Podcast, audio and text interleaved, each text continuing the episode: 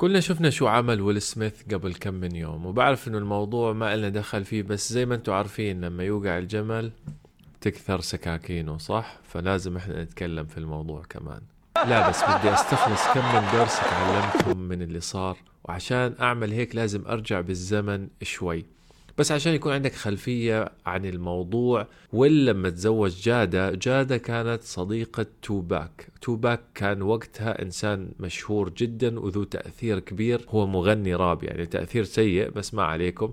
ومات في صراعات ما إلها داعي يعني من الآخر.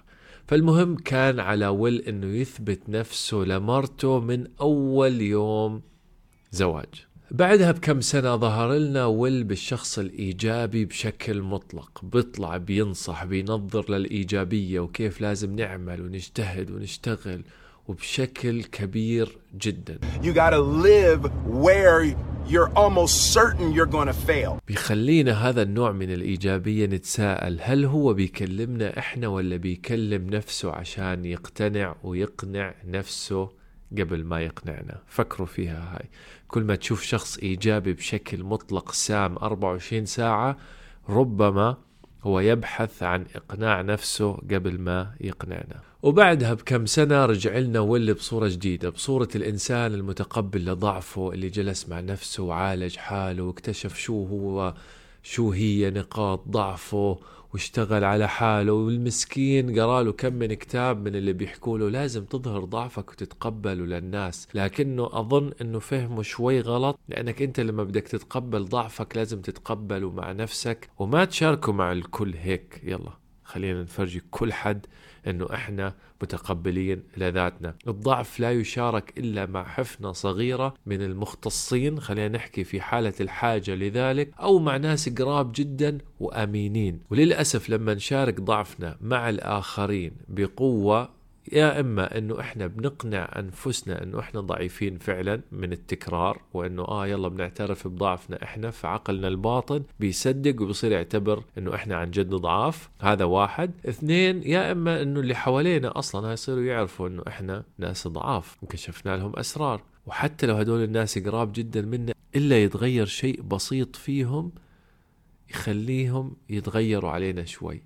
إنه صورتنا بتتغير في أذهانهم حتى وهم كويسين ووقفوا معانا وكل شيء. وللأسف ويل دائما كان عارض نفسه كشخصية ذات تأثير كبير وهو عن جد ذات تأثير كبير وهو دائما بيحاول لما يتكلم يفرجينا أنه هو بيشارك الآخرين كل شيء في رحلته. وهذا الشيء كمان غلط. ما بينفع أنت تكون منظر حتى في أشيائك الشخصية. يا أخي اتعلم دروسك مع نفسك وبعدين أعطينا نتائج بسيطة بدون ما تتفلسف علينا بقوة لكن تأثير ويل هو تأثير كبير ودوره والحمل اللي عليه كان هو معتبره على نفسه إنه لازم ينقله للناس. ومرة أخرى هذا بيخلينا نتساءل هل ويل كان يقنع نفسه ولا كان يقنعنا؟ المهم هذا كله قادنا لنقطة الانفجار اللي صارت في حفلة الأوسكار.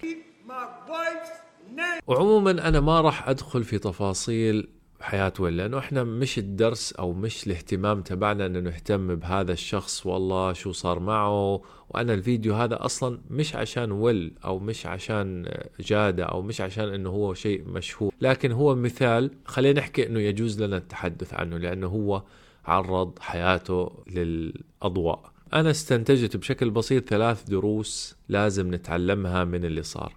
واحد منزلك هو بيئة الأمان اللي لازم ترجع لها وترتاح من صعوبات الحياة. إذا أنت كان منزلك أو البيت اللي أنت ساكن فيه لما ترجع كله تنافس لازم تثبت نفسك مرارا وتكرارا مع اللي معك. إذا هذا أو هذه بيئة غير مستدامة راح تهلكك داخليا. لهذا الشيء لازم تكون بيئة راحة طمأنينة. أنا برجع برتاح من صعوبات الحياة بحط دفاعاتي على الأرض وبرتاح. مش ترجع تلاقي زوجتك دائما بدها إياك تنافس ناس أكثر تعطيك نظرة الدونية هاي تعطيك نظرة إنه شو سويت أنت؟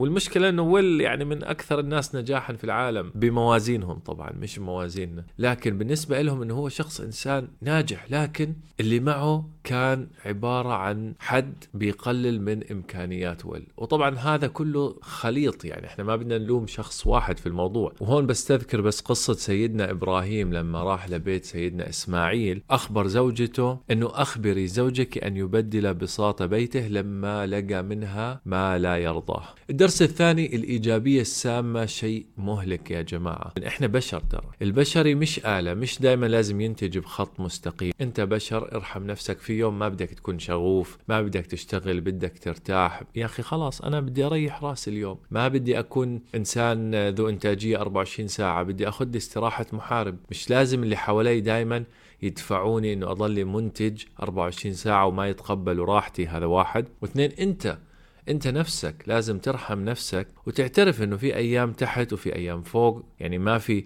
دائما أنت فوق ما في أنت دائما تحت وهاي سنة الحياة. فما بالك أنت في داخلك. والاستنتاج الثالث وهو اللي تكلمنا عنه سابقا هو موضوع إظهار الضعف. ضعفك يجب أن لا يظهر للجميع. ضعفك يظهر لأشخاص معينين لناس مختصين في حل لزم الأمر.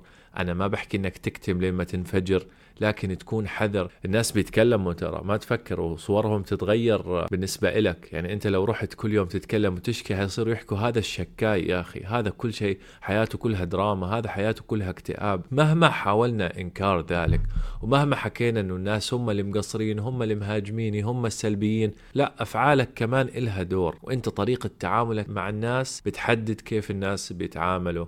معك. فهي نقطة جدا مهمة إنك تهدي فيها وتختار مين بالضبط اللي بدك تحكي معه أو تحكي له. وهل أنت عن جد محتاج ناس مختصين تحكي لهم ضعفك ولا الموضوع بسيط ومحتاج بس جلسة فضفضة مع صديق؟ طبعا هاي دروس استنتجتها على السريع من اللي صار. أه حابب أسمع رأيكم.